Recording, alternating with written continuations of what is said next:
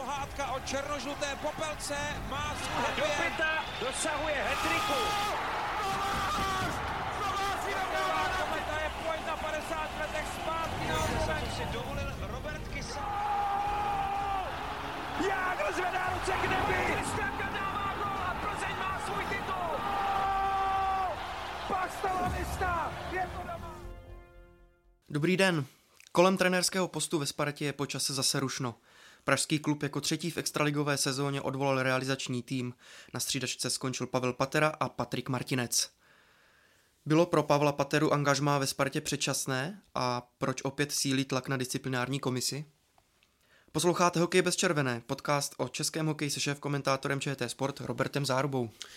Přeju všem hezký den. Červené světlo nesvítí, což znamená, že jsme tak říkajíc mimo vysílání a právě v tomhle podcastu vám chceme předložit všechno, co se nám do našeho televizního programu buď nevešlo, anebo nehodilo. Dnešní téma, vlastně dvě témata, připravil a uvádí Petr Musil a přejeme vám k tomu všemu příjemný poslech.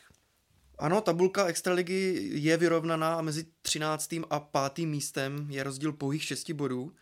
Přesto na 13. příčce visí klub, od kterého bychom to nečekali a který má určitě rozdílné ambice. Co dostalo Spartu do těchto problémů?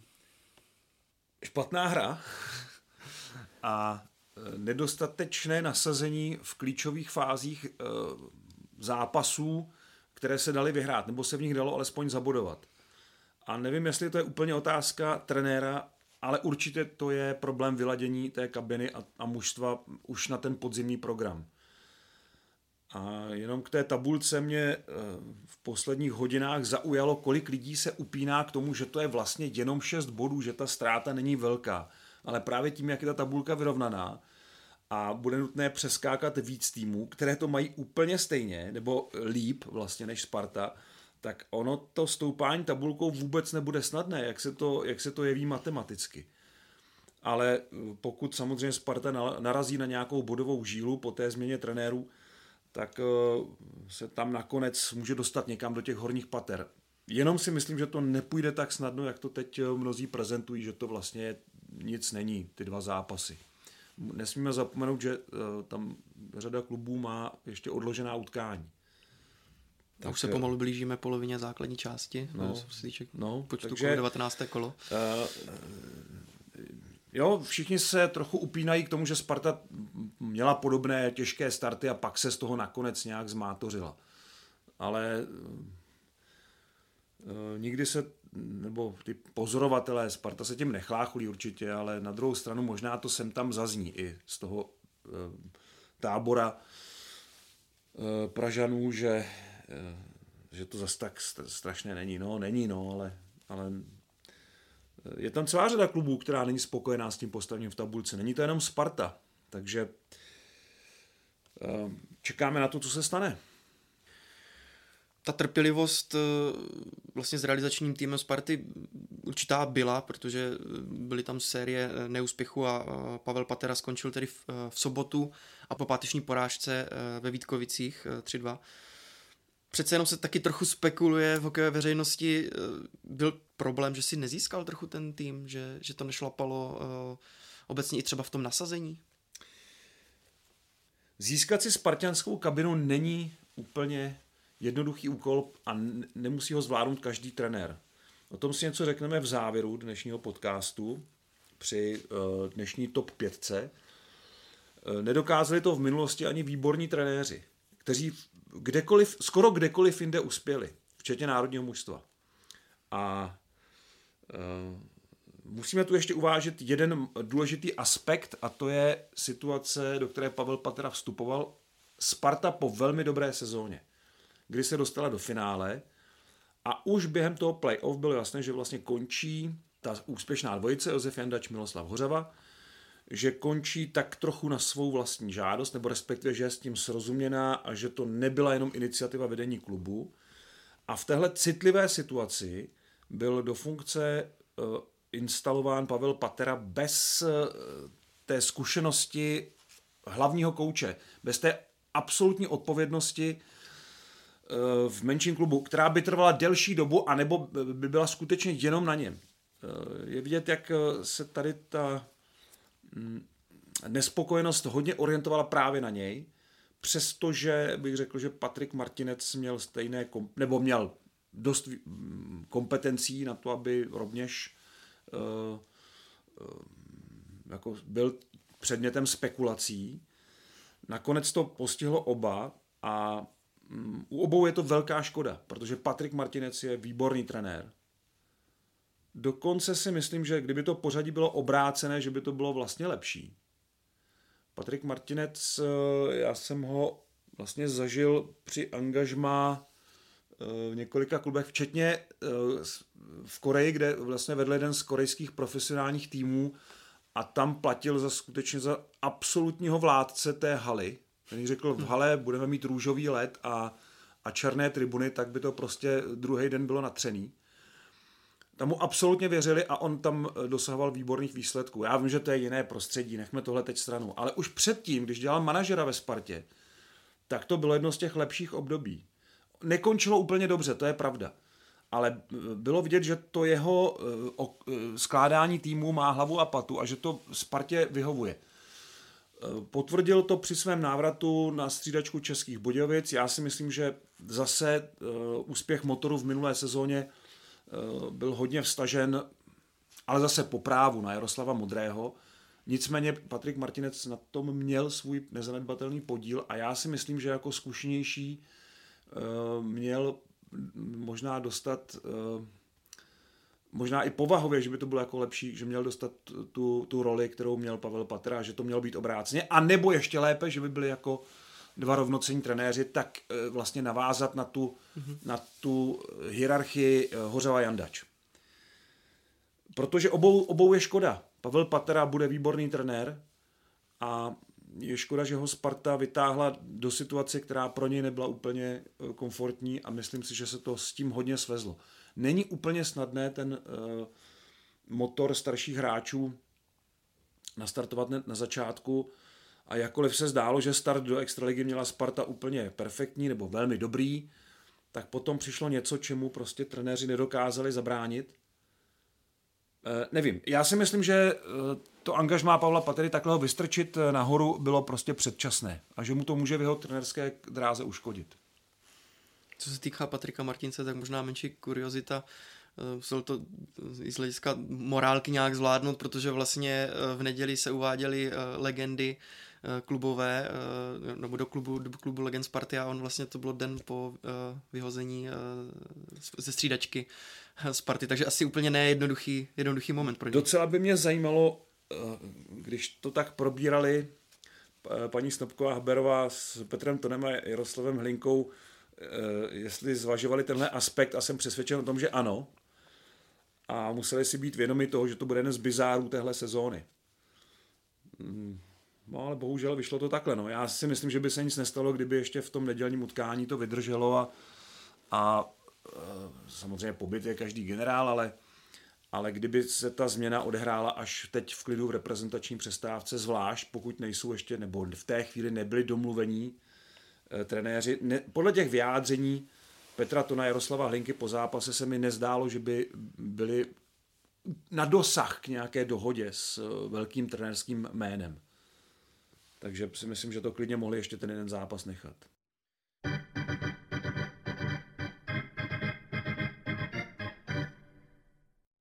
Když se ještě zastavíme u Pavla Patery, nahrává nám to vlastně takové téma, jestli v českém prostředí máme trpělivost, řekněme, s relativně mladšími trenéry. Pavel Patera přece jenom je mu 51 let, ale měli jsme i mladší trenéry jako hlavní v extralize, ale uh, obecně v tom kruhu hlavních trenérů eh, v extralize. Eh, máme trpělivost s práci o, otočme nováčků. to, otočme to. Který z vynikajících hráčů té zlaté éry se proměnil v prvotřídního úspěšného kouče? Vladimír Růžička, mm-hmm. jehož éra ale už trošku minula. Byť si myslím, že ten litvínovský eh, vzestup teď jde i trošku za ním, že na tom má určitý podíl, že ten tým nepřipravil špatně že ta celá ta, ta, ten zlom, byť Karel Mlejnek teďka opravdu mele ty soupeře, tak, tak uh, nevěřím tomu, že to bylo jenom lusknutí, že se to všechno jako otočilo. Byl to možná podnět, který ten tým potřeboval. No a, a kdo dál? té zlaté éry. Jsem přemýšlel, ale zatím nikdo nenapadá. Uh, Jan Čalou má To je spíš, spíš manažerskou manažer. po- pozici, No. takže to, to mě na, Eh, na, tohle Dejme jméno, tomu dál. částečně uh, ti hráči, kteří se uh, angažují jako asistenti, ale kdo z nich převzal tu plnou odpovědnost? Petr Čánek ve Zlíně měl tu možnost, nevzal to. Jaroslav Špaček, výborná práce s obránci, to též Marek Židlický, ale hlavního trenéra nedělali nikdy. Jiří Dopita? Eh, Jiří Dopita je jediný, kdo to zkusil aspoň. Ale vlastně ani v Třinci, ani v Olomouci to nakonec nedopadlo. Jan Tomajko je z nich mm-hmm. překvapivě možná ten nejúspěšnější. Uvidíme, jak Otakar Vejvoda v Kladně, nebo na Kladně, ale Jan Tomajko teď se jeví vlastně jako jediný z téhle, z téhle generace. Snad eh, jsem nikoho nevynechal, nerad bych někomu ukřivdil, někdo, kdo se toho třeba jenom dotkl, ale všichni tihleti hráči té zlaté generace jsou spojeni takovým zvláštním osudem po kariéře. Oni vlastně jsou trochu v závětří, nemají téměř žádnou zodpovědnost. A Robert Reichl, pardon, jsme, mm-hmm. to, to, toho jsme, ale zase, zase šel tam podle mého soudu šel trošku dřív, než by to bylo dobré. Všichni tihle hráči, nebo řada těchto hráčů, A nemá zkušenost eh, hlavního trenéra teď. ale v Litvínově byl hlavní trenér. Jo, Přechodné období asi No, tam bylo. určitě. Eh, Všichni tihle kluci do toho šli s vědomím, já jsem to přece hrál, kdo mi co bude povídat. U, u každého jsem měl trošku ten pocit, že na to jako hraje nějaká licence A, licence B, co to je. Ne. Prostě tohle není doba pro, eh, řekněme, nedovzdělané trenéry, přestože mají výjimečnou hráčskou kariéru, ale hráč a trenér prostě není to tež a už si to jednou provždy musíme uvědomit. Všechny ty eh, kritické výtky směrem eh, k Filipu Pešánovi, eh, k Josefu Jandačovi, ale i k Alajzi Hadamčíkovi svého času, vedené z těchto pozic, jsou irrelevantní. A tohle je jenom další příběh v řadě. Pavel Patera měl ještě nějaký čas stát na té střídačce bez stoprocentní odpovědnosti, respektive s omezenou odpovědností za určitou část výkonu, za nějaký aspekt přesilovky. Měl se rozvíjet a měl postupně dozrát do té role hlavního kouče. A stal by se tedy eh, možná, eh, by to zlomil, tohle prokletí té zlaté generace, která se pořád nějak nemůže, ona, by, ona se snaží ten český hokej zachránit, eh, zlepšit, pracovat na něm, ale nechá se velice rychle otrávit eh, a protože má jinak celkem dobře zajištěný život, tak se jí nechce úplně do toho rizika a kolikrát do toho nepohodlí. Což chápu, ale eh, čest tedy výjimkám a právě těchto výjimek bychom si měli vážit i tím, že jim nedáme tu šanci překotně zbrkle a eh, vlastně jim to ten rozjezd nepokazíme, což si myslím, že se stalo. Já ne- nechci teda úplně to svalovat teď z Pavla Patery, že on je ten svatý, který nic neudělal špatně. To určitě není pravda, ale to by nám klub musel trochu víc odkrýt karty a trochu víc říct, v čem tedy byl ten problém v kabině. A to si myslím, že se nestane. Pak tedy vidíme tu věc zvnějšku a já se na ní snažím dívat objektivně zvnějšku jako pozorovatel, který tedy má jenom určité zákulisní informace a jenom některé opravdu chci jako sdělit jako relevantní. A můj pohled je tedy tento, že to angažmá bylo předčasné. Možná už jsme to právě zmínili, že eh, pro Pavla Pateru eh, nějaké angažmá nevyloženě ve Spartě, v tom opravdu velkém klubu, na který je, je velký tlak, ale třeba právě v Mladé Boleslavi nebo v nějakém jiném týmu by Ideální. pomohlo, protože on byl Mladá čtyři Boleslav- sezóny asistent v Mladé Boleslavi. Ale už tam byl v roli jako takového toho associated coach. Já věřím tomu, že už měl hodně pravomocí. A Miloslav Hořava o něm mluvil jako o příštím trenérovi národního týmu, že to má ten kalibr, jako že to má v sobě. A to já zase uh, slovu Miloše Hořavy docela věřím, takže myslím si, že to nebyl jenom takový jako reklamní výstřel. No ale kde, kde, kde je teď tohle renomé? To prostě bylo rozmetáno na kusy. A je škoda, že to v té mladé Boleslavi nedotáhl a že se nechal zlákat. Ono je to těžké tomu odolat, tomu lákadlu, protože Sparta to je přece jenom jako jiná pozice eh, v českém hokeji. A málo kdo tomu asi odolá eh, i v případech, kdy ten eh, služebně mladší trenér, nebo řekněme méně zkušený trenér, by ještě měl chvilku počkat, měl by ještě odolat. Když na to ještě navážu, schválně jsem se díval, napadl, napadla mě dvě jména, Filip Pešán a Ladislav Čihák, jsou ještě samozřejmě jako mladší než Pavel Patera, ale naskočili právě Filip Pešán do Liberce a Ladislav Čihák do Plzně jako hlavní trenéři Čihák v 37 letech a Pešán ve 34 letech, což je ještě daleko mladší, mladší věk, ale právě ten menší klub jim pomohl se do toho extraligového kolotoče víc dostat. Určitě a nejen to. Eh, oba dva se velmi vzdělávali a to jak u nás, tak v zahraničí. Filip Pešán jezdil na stáže do, do Rangers, do New Yorku a nejen tam.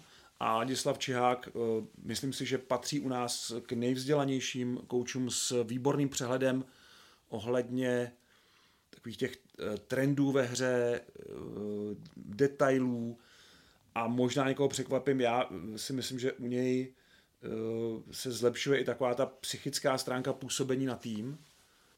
Eh, vím, že řada hráčů o něm nemluví úplně hezky. Eh, Matěj Beran, Jakub Lev, myslím si, že nejsou úplně nebo ne, neprošli úplně tou částí trenérské kariéry Ladislava Čeháka, která byla pro ně příjemná. Ale teď si myslím, že tenhle ten, nebo tihle trenéři ukazují ten vývoj, že se opravdu zaměřili na tu profesi a zaměřili se na ní tak dlouho, jak bylo třeba. Tady si myslím, že je ten uh, asi hlavní rozdíl. Není to ve věku, ale je to opravdu v trenerském vzdělání, na které tolik upozorňoval Luděk Bukač a které jsme trochu uh, jako nahradili, nebo, nebo trochu jsme na něj zapomněli, nebo ho odvrhli. Přitom ve Finsku, ve Švédsku je to úplný základ toho rozvoje hmm. současného hokeje kde teda bývalí hráči, neříkám, že vůbec, ale e, jsou v menší míře e, jako úspěšní. E, vy třeba ve švédském reprezentaci srovnání dvou posledních jako výrazných osobností, a to byl Rikard Grenborg s jeho hráčskou neskušeností, když to tak řeknu, a proti tomu Johan Garpenlev, vynikající mm-hmm. hokejista, se zkušenostmi z velkých světových turnajů z NHL, tak porovnejme si úspěšnost tady těch dvou trenérů. Jejich hráčskou úspěšnost a trenérskou. To a teď, je nepřímá úměra skoro. A teď vede Švédsko taky velice mladý, mladý trenér, možná trochu jako Filip Pešán. Uh, jo, vezměme si Juka Jalonen a ale to neznamená, že bývalí hráči jsou diskvalifikováni. Naopak, mají samozřejmě lepší startovní pozici, ale nemohou to vsadit jenom na to, já jsem to hrál, já musím vědět. E, takhle, abych e, řekl jasně a zřetelně, to není případ Pavla Patery. Ten má velkou pokoru k tomu řemeslu. Ale ještě potřeboval nějaký čas. V jiné pozici, v jiném, možná i v jiném klubu. Sparta avizovala, že přijdou změny a nejenom na, v té trenérské otázce, ale zatím se nesáhlo do kádru, což je možná trošku překvapivé. Kdo zaostává z opor Sparty? Aby to bylo na změnu. tak nejviditelnější jsou samozřejmě a nejčastěji zmiňovaní jsou bratři Torelové. Já jsem byl taky trochu překvapený, ale rozumím eh, tomu posunu eh, zřejmě v jednání s Erikem Torelem. My ti přivedeme bratra sem, tak to ještě pojďme o rok eh, jako natáhnout, nebo respektive pojďme se domluvit, hmm. pokračujeme dál. Ale nemyslím si, že by to byl ten hlavní problém. Jo, Erik Torel měl slabší období i v minulém ročníku, v playoff už to bylo vysloveně jako na posazení skoro v některých zápasech. Uh, to si myslím, že není ono. Tam je, já bych neřekl, že tam je nějaký jeden, dva, tři viníci, tam každý trochu v něčem zaostává. Ale od brankářů a hlavně teda od Jakuba Kováře, který, zatím si myslím, že tam je, každý má trošku přes obránce, jo, vezmeme si David Němeček, kde byl loni, kde je teď, ale to bych mohl opravdu vyjmenovat každého skoro a spíš jenom ti hráči noví, kteří jako jsou, mají tu trajektorii možná směrem nahoru teď, jako je třeba David Vitouch, který ale zase není produktivní tolik. Uh, ale jinak všichni tam, každý má jeden dílek, který prostě ne, eh, nezapadá do té, eh, do té stavebnice úspěchu, takže nedá se říct, jo, může za to jenom špatná produktivita, špatná obrana, špatné výkony brankáře. Eh, špatné přesilovky. Ne, u, u každé té činnosti je nějaký kousek, eh, který Sparta prostě postrádá. Nemá vlastně nic silného, nemá nic vysloveně slabého, nebo nic uh, úplně extra jako v těžkém jako marazmu herně, proto taky si myslím, že ten dojem z toho není tak, tak e, tragický a všichni se kolem Sparty jako utěšují tím, teď, jsou, teď je to jenom 6 bodů ztráty na, na, na Třinec, teď je to v podstatě jako hratelný. Je určitě, to souhlasím. Ale bez těch dílků se to nezvedne. Každý ten hráč musí přidat o malinko něco navíc. Každé, každý jeden má jakoby ten, ten malý deficit. Něco tam prostě nefunguje úplně v psychice toho týmu, protože celkově to, to, ten projev prostě není tak přesvědčivý, jako byl od té neúčasti na Spengler Cupu, kde si Sparta odpočinula o Vánocích a od ledna to byl úplně nový manšaft, který té extralize jednoznačně dominoval. Tak tahle síla tam teď není. Ale jsou to stejní lidé, stejní hráči a není důvod, aby tu sílu zase nenalezli. Ale jedno jméno napadne snad každého Dominik Simon. Tam se předpokládalo, že to může být jeden z prvních Tam není srovnání. centrů. Tam není srovnání. A co s ním je? Um, těžko říct. Já si myslím, že uh, u něj určitě hraje roli fyzická připravenost na tu sezónu, s kterou je potřeba teda jako za, pohnout. Teď si myslím, že po té přestávce už bude zase lepší. A pak uh, jistě i určitá, uh, řekněme, psychická zátěž toho odjezdu z mistrovství světa a celkově z toho návratu který zatím neběží tak, jak by si Dominik Simon přál, ale myslím si, že na začátku všeho je, je horší fyzička, s kterou do té sezóny šel. A uh, protože se Spartě nedařilo, tak vlastně se snažil, to, snažil se pomoct, zlomit to. Uh, musíme si představit zhruba za každým tím hráčem nějaký, nějaký osobní příběh, protože kritizovat od mikrofonu je snadné, je to to nejjednodušší, co se dá udělat, ale uh, možná pro Spartu je cenější určitě, když bude odstraňovat ty příčiny v klidu, což u Sparty teda ne vždycky úplně jde a nebude řešit prostě tyhle ty věci kolem. No. Takže ať řekneme, co řekneme, tak eh, Dominik Simon je výborný hráč, ale má teď slabší období eh, a jedně on sám si může zase pomoct. A můžeme pomoct taky klub, můžeme pomoct Sparta. Je možné, že se třeba vyrýsuje nějaký, nějaká výměna, tak jak si to Dominik Simon vyvzdoroval kdysi, kdy ze Sparty, přestože měl nabídku docela slušnou, odešel do Plzně a tam se teprve rozehrál jako, hmm. řekl bych, do své nejlepší eh, éry, do svého nejlepšího období. Třeba se něco podobného stane i teď, protože je pravda, že pokud eh, toho týmu sáhnout někde, tak asi, tak asi na těch postech nebo u těch, eh, po těch jménech, která jsme tady asi uvedli.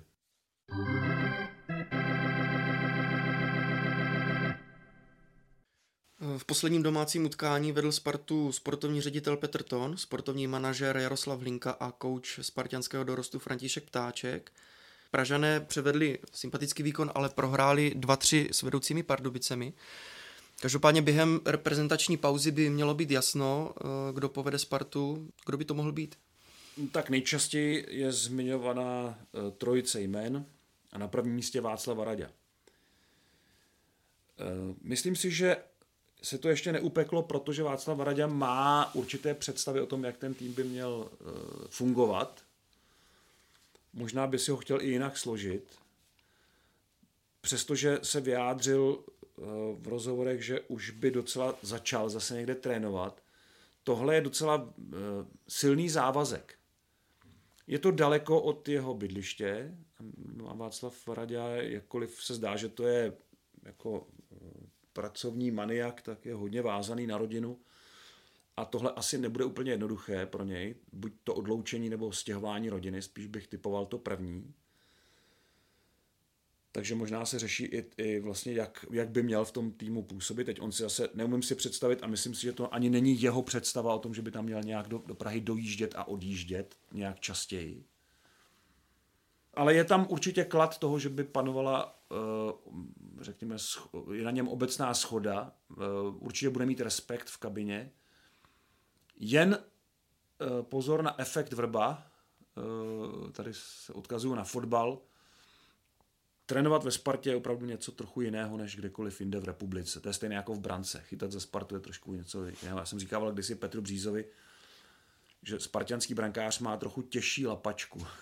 to je, že to je post. A to si myslím, že už teď je víc jako manažerský problém brankář Sparty než v posledních letech, než dřív to bylo, takže na, něj, na, toho, na ten post byl největší tlak nebo obrovský tlak v celé lize. No, zkrátka chci říct, že nejenom vrba, ale jakýkoliv strom není lehké přesadit a Václav Varaďa s těmi kořeny v Třinci a s tím, co se mu tam osvědčilo, by to musel nějak přenést do Prahy.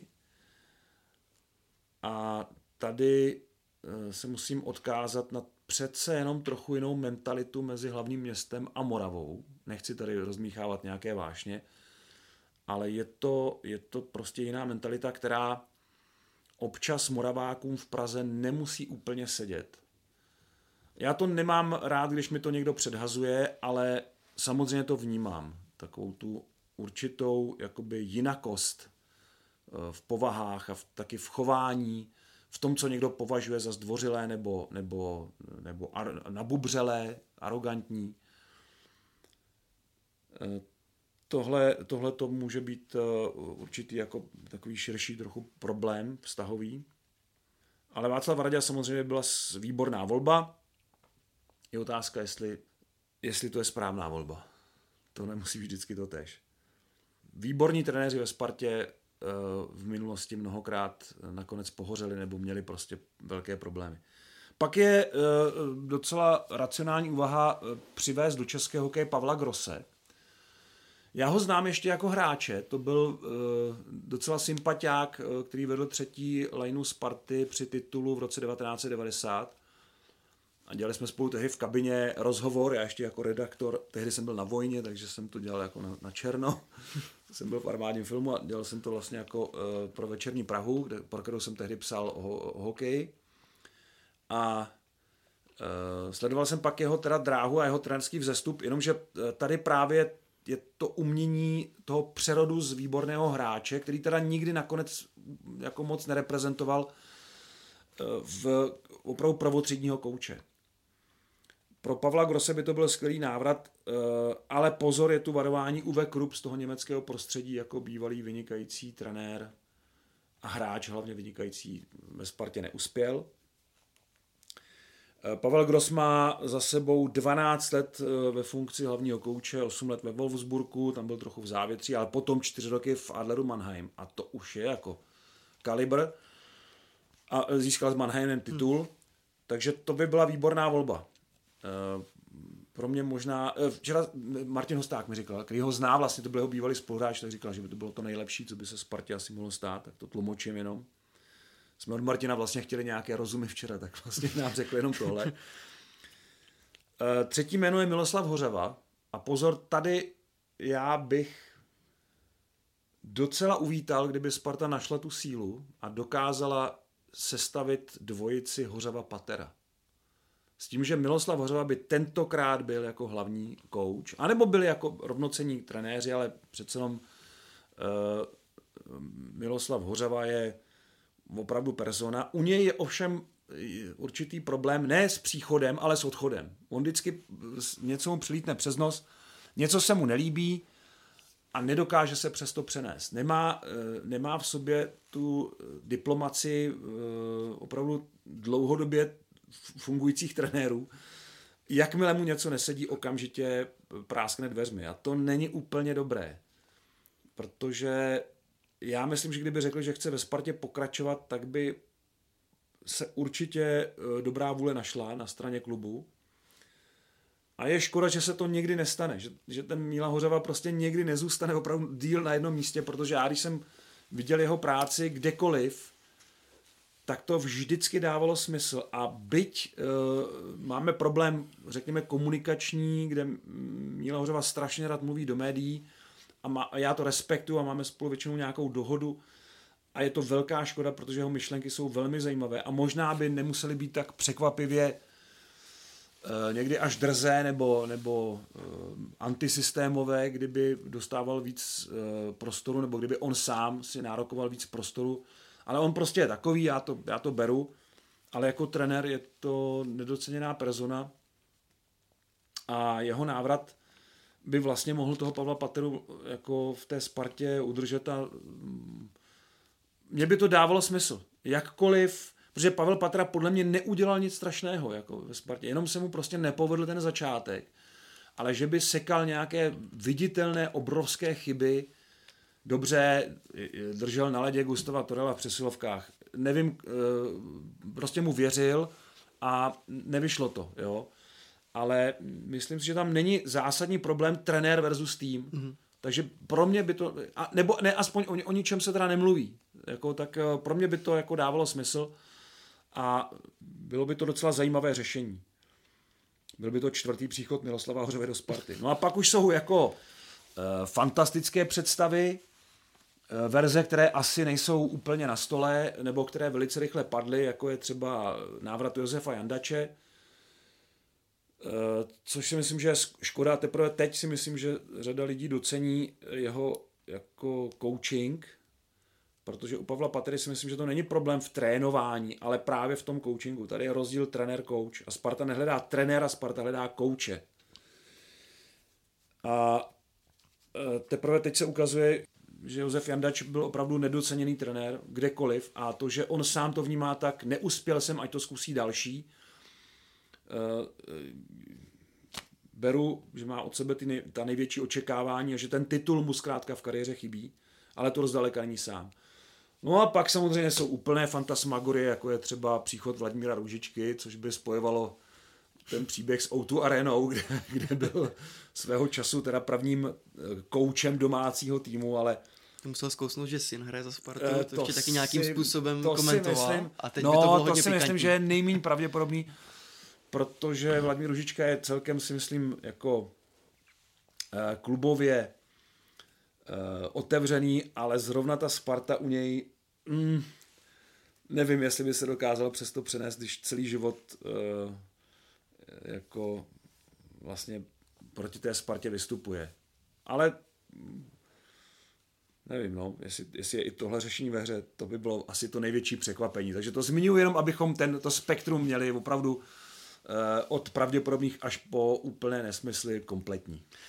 Ale ještě bych se zastavil u Josefa Jandače, nejenom hledisko toho výsledku, že byl opět stříbrný v minulé sezóně, ale nebyla na něm uh, znát, nebo cítit i trochu taková jako úna, únava už možná jo, z toho tlaku. Jo, určitě. Že to je možná ten další aspekt, proč mm. by do toho třeba nešel znovu. Mm, mm. Jo, myslím si, že, že to jste popsal docela přesně a není tam asi ani ta chuť teď se, teď se vracet prostě. Ještě si dát teďka chvilku, to, protože hmm. Josef Jandač trénoval docela dlouho a byl ve velmi exponovaných pozicích. Na mistrovství světa se snažil marně ukončit tu nemedailovou éru. Předtím potom angažmá ve Spartě, kde teda to bylo opravdu na dosah ten titul, ale nakonec to nikdy nevyšlo. No, určitě, no. Je to, je to teď možná zralé na nějakou přestávku a jenom Josef Jandač si určí, jak dlouhá bude a mně se zdá, že ještě chvilku chvilku chce být mimo.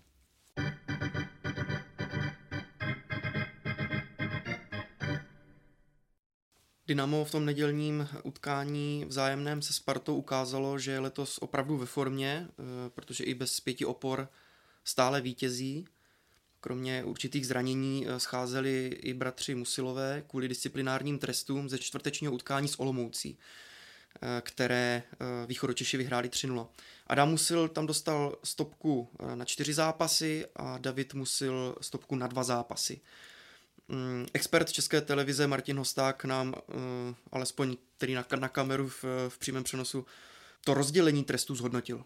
Za mě Lukáš Klimek, nesmysl, rozhodnutý zápas těsně před koncem, tady už, tady už prostě tenhle ten nájezd do Davida Musila úplně zbytečný, disciplinární trest naprosto v pořádku, tady tomu rozumím.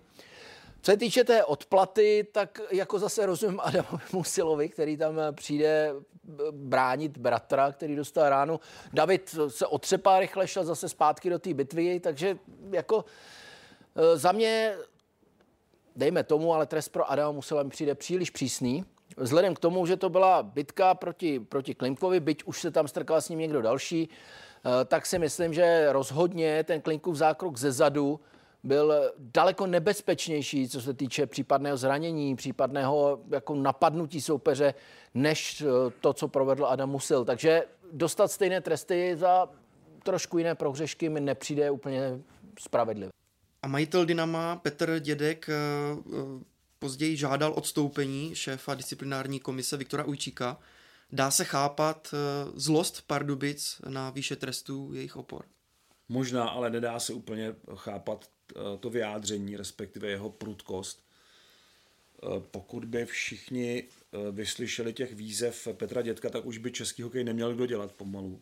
Já si myslím, že tahle ta ukvapená vyjádření škodí především jemu, protože on dělá v Pardubicích výbornou práci.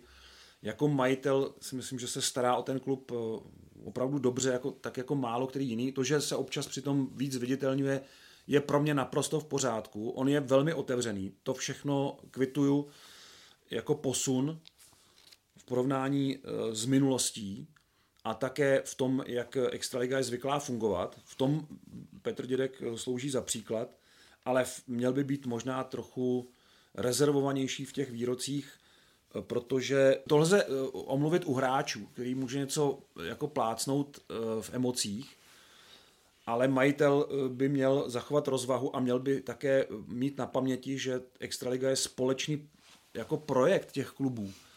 A pokud eh, eh, on bude vlastně podrývat autoritu toho projektu nebo věrohodnost toho projektu, tak si ničí svůj vlastní biznis. Tomu asi, o tomu asi nejde. Takže tyhle ty výzvy, ten musí odstoupit, ten musí odstoupit, co bude příště, až teda rozhodčí odpíská chybně, třeba i chybně, eh, nějaký eh, výrok proti Pardubicím, bude ho okamžitě žádat o to, aby odstoupil. Ne, hokej je hra chyb a tohle to si myslím navíc, že není úplně chyba, nebo je to minimálně k debatě. O tom se může diskutovat a taky o tom teď můžeme jako, jako vést nějakou polemiku, ale tenhle výrok prostě není dobrý. Extralize neprospívá a neprospívá ani Pardubicím, protože trošku zatemňuje to dobré, co Pardubice pro Extraligu a pro město a pro český hokej dělají. Na druhou stranu uh, Viktor Ujčík byl před sezónou schválen v hlasování kluby. Nevím, uh, jak hlasovalo Dynamo, ale snad jenom jeden, jeden klub se nedostavil, jeden se zdržel to hlasování. Tak proč tedy neustálý tlak na jeho osobu, nebo respektive tlak, hmm. aby odstoupil, když no, tedy teď, si od, No ne, to, to je tlak jenom jednorázový po tomhle verdiktu, hmm. který je mimořádný, protože v žádném jiném utkání nebo po žádném jiném utkání nepadly čtyři disciplinární tresty. O, o jejich výši si můžeme říct něco víc, ale taky pojďme začít tím, že e, sazebník trestů, pro určité typy eh, schválila Asociace profesionálních klubů a Viktor Ujčík rozděluje tresty podle tohoto schváleného hmm. sazebníku, na který neměl žádný vliv. Takže on řeší jenom, jestli ten zákrok patří do dolní sazby, 1 až 4 zápasy, anebo do horní sazby, 5 až 10 zápasů. Eh, a tam se můžeme bavit, jestli jsou čtyři moc, jestli neměly být dva nebo žádný. A to je věc eh, relevantní debaty, ale e, jinak pokud tady padl podnět a je tu zraněný hráč, nevím, jako, co, co by si jako kdo představoval o tom, že, že to byla odplata za neferový zákrok u Mantinelu, budiš, ale i odplata má nějaké hranice. Asi e, pokud uvidíte krádež e, v obchodě, tak asi nepůjdete na toho zloděje s flintou. Klimek samozřejmě předvedl, bych řekl bych, i trochu nesportovní, tvrdý zákrok. O tom není spor. Ale problém byl asi v tom, že byl potom v obležení třech hráčů. Že to nebyl férový souboj jeden na jednou, byl tam Hrádek, pak se vlastně sám bránil David Musil a ještě tam mm, přijel Adam Musil. A proto a možná tak to Viktor A v tom je ten problém. Uh, Lukáš Klimek udělal neferový zákrok a dostal čtyři zápasy. Uh, tady možná můžeme najít porovnání s atakem Jakuba Klepiše na Davida Vitoucha. Klepiš dostal nižší trest, přestože jeho zákrok měl větší intenzitu, ale eh, v jeho případě o něm eh, soupeř věděl, nebo mohl vědět. V případě Lukáše Klimka David Musil nevěděl o tom nájezdu. A Lukáš Klimek eh, tím pádem měl ten intenzitu toho zákroku trochu přizpůsobit nebo vůbec se pokusit zmírnit jako následky, ale to stalo se spíš opak, takže v tomto případě si myslím, rozumím tomu. Eh, nelze mluvit o čistém nebo férovém zákroku, jak jsem taky zachytil někde. Eh, takže v pořádku čtyři zápasy. A ještě je potřeba říct, ale to já nechám, až vyhodnotíme ty další tresty. David Musil původně podle mých informací neměl být vůbec trestán, jenomže Eh, Olomouc dala k dispozici boční záběr, kde se ukázalo, že právě David Musil ranami pěstí, tedy holými hmm. pěstmi bez rukavic, způsobil zlomeninu lícní kosti Lukáše Klimka. A v ten moment nelze tenhle zákrok eh, přehlédnout, protože Lukáš Klimek nebyl v rovnovážné bitce. V tu chvíli už to byla bitka 2 na jednoho a velice rychle na to 3 na jednoho. E, takže e, trest e, dva až tři zápasy, tady nakonec padly uh, dva pro Davida Musila. Dva. Dva. Rostislav Oleš potom. Rostislav Oleš jeden, jeden a tady zase je vysvětlení té nerovnováhy jeden trest za velmi vážný zákrok na hlavu soupeře, který je skloněný, nemůže se bránit.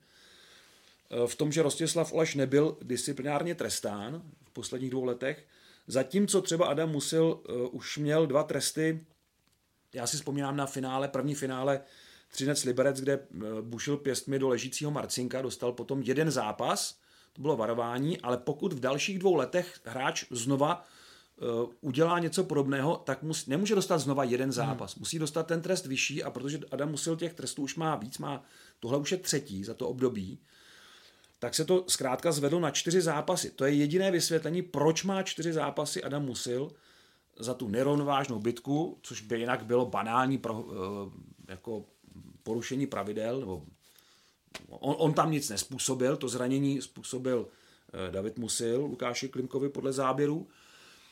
A uh, Rostislav Oleš, který tam opravdu šel velmi, uh, velmi drsně do toho souboje a neférově uh, do nepřipraveného uh, Urbana, myslím, že Tomáše Urbana. Tomáše Urbana, uh, kde, který se vůbec nemohl bránit. Eh, takže já bych možná, jedinou věc, já bych možná zvedl Rostovi Olešovi ten trest možná o jeden, dva zápasy, ale eh, zkrátka Viktor Učík se přiklonil v tom zkráceném řízení k této výši trestu. A ještě jsem chtěl říct, že ono se píše zkrácené řízení, ale on vždycky u disciplinárních trestů ještě má poradní panel, který se vyjadřuje, to je rozhodčí Vladimír Pešina a bývalý hráč Jan Alinč, kteří k tomu dávají své, své stanovisko, ke kterému předseda e, disciplinární komise vždycky přihlíží. To jsou dva oficiální členové toho poradního panelu a ještě je tam jeden neoficiální člen, který k tomu dává stanovisko ještě řekněme laické, které je samozřejmě nejmíň jako zásadní, ale je to ještě další pohled, který má dis- předseda disciplinárky k dispozici. Takže to není tak, že by Viktor Ujčík o své vůli rozhodl, takhle to bude. On má nějaký pohled a koriguje ho prostřednictvím těch dalších názorů poradního panelu. Takže eh, to je docela běžné i kdekoliv jinde ve světě a eh, možná to líp potom vysvětlí tu trochu nepochopitelnou výšku trestu. Že tam je teda v jednom případě recidiva u Adama Musila a u Davida Musila je tam Eh, problém v tom, že eh, původně ho vlastně nechtěli trestat, ale ten záběr prokázal, že on způsobil to zranění, které Lukáše Klimka vyřadí na týdny, možná měsíce, nevím. Tady nechci, on dneska podstupuje eh, operaci, mm-hmm, operaci té zlomeniny, takže to se, to se teprve ukáže, on třeba nastoupí časem s plexištítem, ale samozřejmě ten trest je, je samozřejmě veden i, i tímto, tímto zjištěním. A u Adama musela ještě taky tím, že vlastně nerespektoval výzvy rozhodčích, aby se nezapojoval jako další do té bitky. Dokonce tam došlo i k nějakému mm, samozřejmě mimoděčnému incidentu směrem k rozhodčím. Nějaká rána prostě padla vedle, tím, jak už tam těch pěstí bylo moc. Ale bohužel, prostě jakkoliv mám pochopení pro okamžitou reakci, eh, musí Pardubice brát i to, že tady je nějaká jako hranice Eh, adekvátní odezvy. A ta byla zřejmě podle soudu eh, lidí, kteří jsou nezávislí, překročena. Tyto aspekty v Pardubicích asi úplně přesně Praha nevnímají spíš. Dá se to zhrnout vyjádřením Radima Rulíka, který po utkání řekl, nebyli jsme agresor, Jenom jsme se bránili a máme větší trest než hráči, kteří to všechno způsobili. Takže opravdu se počítali jenom ty zápasy a proto to rozhořčení ale, ale proto, dobře, ale pak může teda disciplinární tresty vynášet uh, nějaká rada trenérů, která si řekne, tak tohle vidíme takhle, tohle vidíme takhle, ale proto mají uh, ten orgán disciplinární hmm. komise a jejího předsedu, kterého si zvolili a potvrdili členy disciplinární komise, která teď bude v odvolacím řízení rozhodovat kompletní, Eh, tak eh, proto jsou eh, lidé, kteří sledují vývoj toho hráče, Chceme, aby hráč, který se opakovaně zapojuje do neférové bitky nebo se nechová jako férově, chceme takové chování v extralize nebo ho nechceme? Položme si tu otázku takhle. A pokud někdo řekne, je super, to byla parádní odplata 3 na jednoho, jo, tak dobrý, tak tu extraligu postavme takhle, ale pak asi Disney Parka postupně ztratí smysl a budeme se tady utápět v nějakých eh, nesmyslných odvetách. Říkám znova, mám pochopení pro tu reakci na ledě, ale zase na druhou stranu mi vadí ten disrespekt k rozhodnutí orgánu, který je k tomu příslušný, aby, aby v těchto situacích vynesl nějaký výrok. Pokud budeme všechno spochybňovat, že je všechno proti tomu mému klubu, no tak eh, pak vůbec nemá cenu tu soutěž hrát kontaktu s Viktorem eh, Ujčíkem určitě jednou za čas jste. Ještě mi napadá, jak to vlastně on, on, on snáší, protože teď ne, že bych ho nějakým způsobem hájil, ale ta kritika v některých eh, no, v minulé sezóně taky byla, eh, přece jenom to není úplně příjemná, když je to trošku se, práce. Protože se vždycky porovnávají podobné situace, které ale tak úplně podobné nejsou. Hmm. Vys tady ten případ Jakub Klepiš, kde šel do hráče, který ho mohl vidět a viděl ho, podle všeho, a Lukáš Klime, který šel do hráče, který neměl šanci se jakkoliv připravit, protože šel z mrtvého úhlu. Uh, historie toho hráče faulujícího a disciplinárně trestaného, to je další aspekt. Uh, Viktor Ujčík zvolil ve všech případech, je to teda opravdu nezvyk, vynést čtyři disciplinární tresty za jeden zápas, ale uh, udržel se v dolní sazbě, jedna až čtyři zápasy, to znamená, podle něj to nevybočilo uh, tu hranici 5 až 10 zápasů, nemusel tedy sáhnout do té horní sazby, kde je jak bitka, tak je tam definice těch různých typů zákroků proti soupeři, který je u mantinelu, nebo, nebo eh, napadení soupeře, který se nemůže bránit. E, takže e, já nevím, no, já bych tady čekal trochu víc odbornosti od Pardubic, protože samozřejmě takováhle vyjádření jako ještě víc jako rozvášní tu veřejnost, která nemusí číst podrobně to vysvětlení, proč ten hráč má eh, ten, eh, ten trest takový a proč ho nemá stejný jako ten hráč, který ho udělal před týdnem a ten zákrok byl úplně stejný v úvozovkách. Jo, on, žádný zákrok není úplně stejný a uh, žádný hráč nemá úplně stejnou uh, disciplinární historii. Snad jedině, eh, co by se dalo vytknout, nebo co by se určitě dalo vytknout. Já, takhle, to neznamená, že já na ty zákroky nebo na ty tresty mám svůj pohled. Jo, mně se taky zdá třeba ten trest eh, možná trochu vyšší, ale respektuju vyjádření člověka nebo vyjádření komise, která se touto problematikou dlouhodobě zabývá a nevidím důvod, proč by měla škodit tomu či onomu klubu. Ten, ten pocit zase po nás jdou, ten já prostě úplně jako nezdílím a myslím si, že eh, funkcionáři v extralize by tyhle pocity neměli živit ve svých fanoušcích. Spíš naopak. Hmm. Protože potom eh, opravdu ta soutěž postrádá smysl.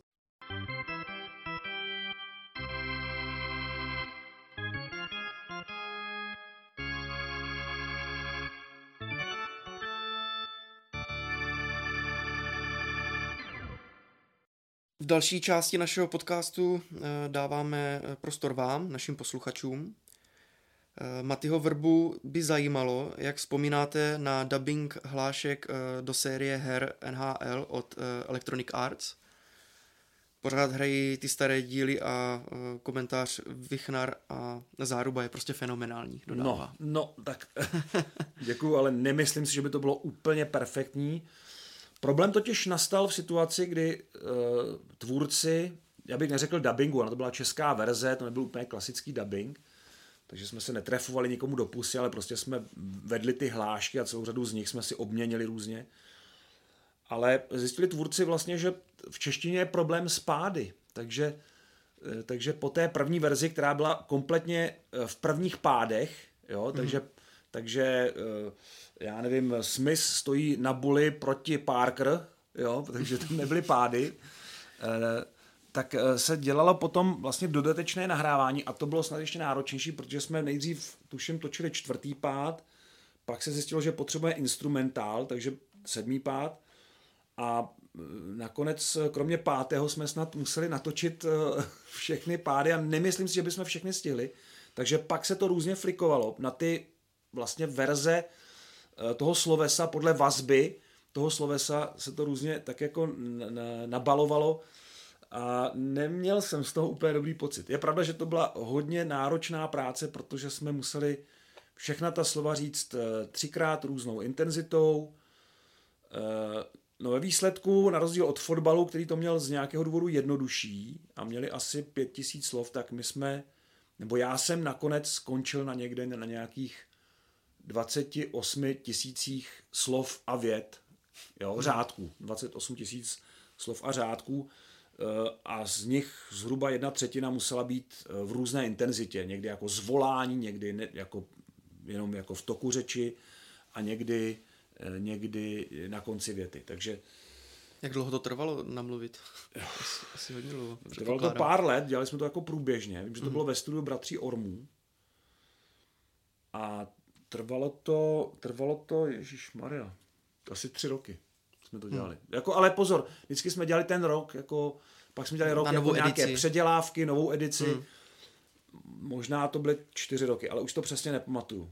Já jsem to pak, já jsem to nikdy nehrál tu hru, takže já vlastně ani nevím, jak to jako vyznělo, ale vím, že po tom prvním roce, že mi pouštěli nějaké sekvence, já jsem říkal, pro pána králi, my tam nemáme pády, to vůbec nedává smysl takhle, jak to je poskládaný, protože ten, ten uh, program to vlastně jakoby sestaví jenom k sobě, uh, ty fráze a uh, pak to vlastně nemusí úplně vždycky fungovat dohromady, no. takže to byla Eh, vím, že to byly, byla těžká odpoledne ve studiu Bratří Ormů, kde, kde to teda nebylo úplně jako nebylo úplně snadný. Chodil jsem úplně vyřízený tam odtud. Na YouTube eh, ještě zazněl dotaz, eh, jak těžké je poskládat televizní program na přelomu listopadu a prosince. V průběhu listopadu začne mistrovství světa ve fotbale a na konci měsíce potom začínají světové poháry v zimních sportech plus Extraliga Eh, máme zatím plán do 30. prosince a jedeme v podstatě stejně. Eh, problém ale samozřejmě spočívá eh, ve vytížení studia ČT Sport pro mistrovství světa ve fotbale. Tady logicky hokej ustoupí, ale my pojedeme normálně dál, všechna televizní utkání jsou v řádných termínech naplánovaná, odvysílají se, jenom budeme mít trošičku jiný přestávkový a pozápasový program, ale neustoupíme z toho zpravodajství z dalších stadionů a reportáží a ohlasů eh, po skončených zápasech. Eh, v pátek bude trošku jinak udělané buly, nebude to debata expertů, jako je teď, ale bude to buly souhrn. Mm-hmm. Čili se vrátíme trošičku do začátku našeho pořadu, kde byl skutečně magazín. Jehož součástí byl souhrn utkání, tehdy ještě federální hokejové ligy. No a um, se zimními sporty bude hokej živě naštěstí letos téměř, téměř nekoliduje, zatím, uvidíme leden, únor. A naopak po Vánocích hokej zcela ovládne program ČT Sport, protože tam budeme vysílat tu krásnou trojkombinaci. Doufám letos konečně Spengler Cup, který se rušil v posledních letech, Spengler Cup se Spartou, Eh, mistrovství světa juniorů, kde budeme, z kterého budeme vysílat zápasy české dvacítky a eh, Extraliga, kde máme dva termíny ze tří těch eh, svátečních, takže budou jako vždycky dlouhá buly hokej živě 26., 28. a 30. prosince. Takže bude hodně práce s tím. A máme i pod otázku, jak probíhá natáčení vánočního sportovního přehledu. To s tím trochu souvisí, protože jsme ho museli výrazně urychlit s ohledem na to, že studio bude eh, opravdu bloklé pro mistrovství světa ve fotbale. Ale uh, plníme zatím plán, který jsme si dali, to znamená, máme na, z 12 kapitol různých sportů máme natočeno 9,5, máme roztočené míčové hry a zbývá nám pouze tenis, kde čekáme na, na Billie Jean eh, Cup, eh, který bude tenhle týden, vlastně na konci tohoto týdne. Takže příští týden budeme točit tenis a máme natočeno zhruba polovinu rozhovorů vánočních, mimo jiné z dvojrozhovor s oštěpaři Barbarou Špotákou Jakubem Vadlejchem. Dneska točíme uh, plážové volejbalisty Peručiče se Švajnerem.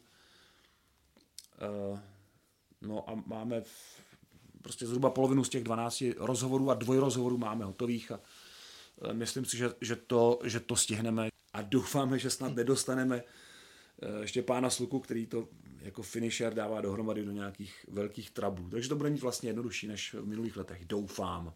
Klepu to na zuby.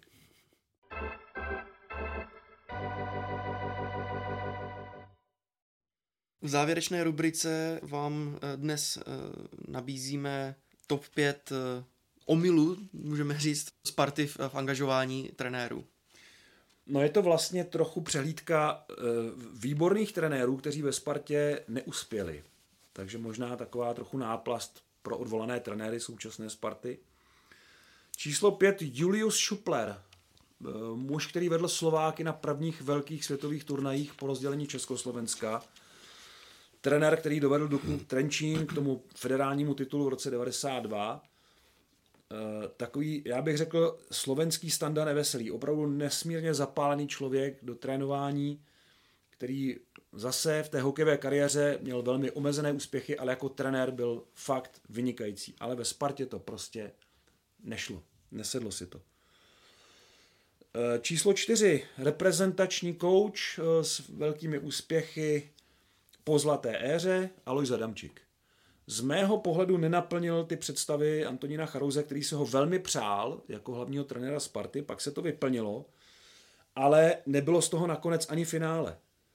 A vzpomínám si na ten sedmý zápas mezi Spartou a Sláví, kde si myslím, že to, eh, že to Alois Ramček tu, eh, tu atmosféru až moc nahypoval, jak se teď říká, aby tomu rozuměli i mladí posluchači. A prostě neskončilo to očekávaným úspěchem, to angažmá. Číslo tři Jaromír Šindel. Zase obrovské úspěchy s mládeží, ale to jeho angažmá ve Spartě bylo velice krátké proto, že prostě to nefungovalo v té, v té kabině. A to i Jaromír Šindel prošel jako hráč a měl hodně těch kluků pod kontrolou. A přestože to je, nebo tehdy platil za kapacitu v mládežnickém hokeji, tak tady to vůbec prostě nešlo. Na druhém místě mám Pavla Pateru, kterému jsme si už mnoho řekli. Trochu oběť eh, té špatné představy o tom, v jaké fázi té kariéry Pavel Patra je. Na obou stranách. Bohužel.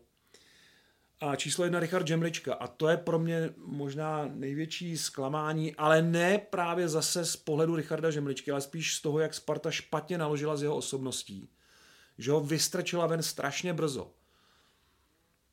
A Richard Žemlička tak vlastně strašně brzo neuspěl a už se z toho vlastně potom trenérsky nezvedl, že už pak nedostal pořádnou šanci nikde v extralize, což si myslím, že je veliká škoda, protože eh, si myslím, že to byl vynikající kapitán Sparty a ta návaznost na to, že by Spartu řídil v nějaké zodpovědné funkci, prostě tady byla před, přervaná prostě tím, že ten, to spojení bylo příliš tenké, že se, že se ty tu ty vazby uh, Richard Žemlička nestačil prostě spevnit ty trenerské postupy a, a prostě měl dostat tu šanci později, měl, mělo to ještě chviličku vydržet. Takže to je pro mě číslo jedna v těch nenaplněných uh, představách o trenerském angažmá ve Spartě. Tak to je z dalšího dílu podcastu Hokej bez červené všechno. Všechny díly, včetně Hokej Focus podcastu, najdete na webu čtsport.cz, ve všech podcastových aplikacích nebo na YouTube. Mějte se fajn. Dneska jsme to trošku natáhli, příště po reprezentačním startu nové sezony to asi bude u nároďáku. Přejeme vám krásný týden a Český národní tým pozor na programu ČT2. Krásný den.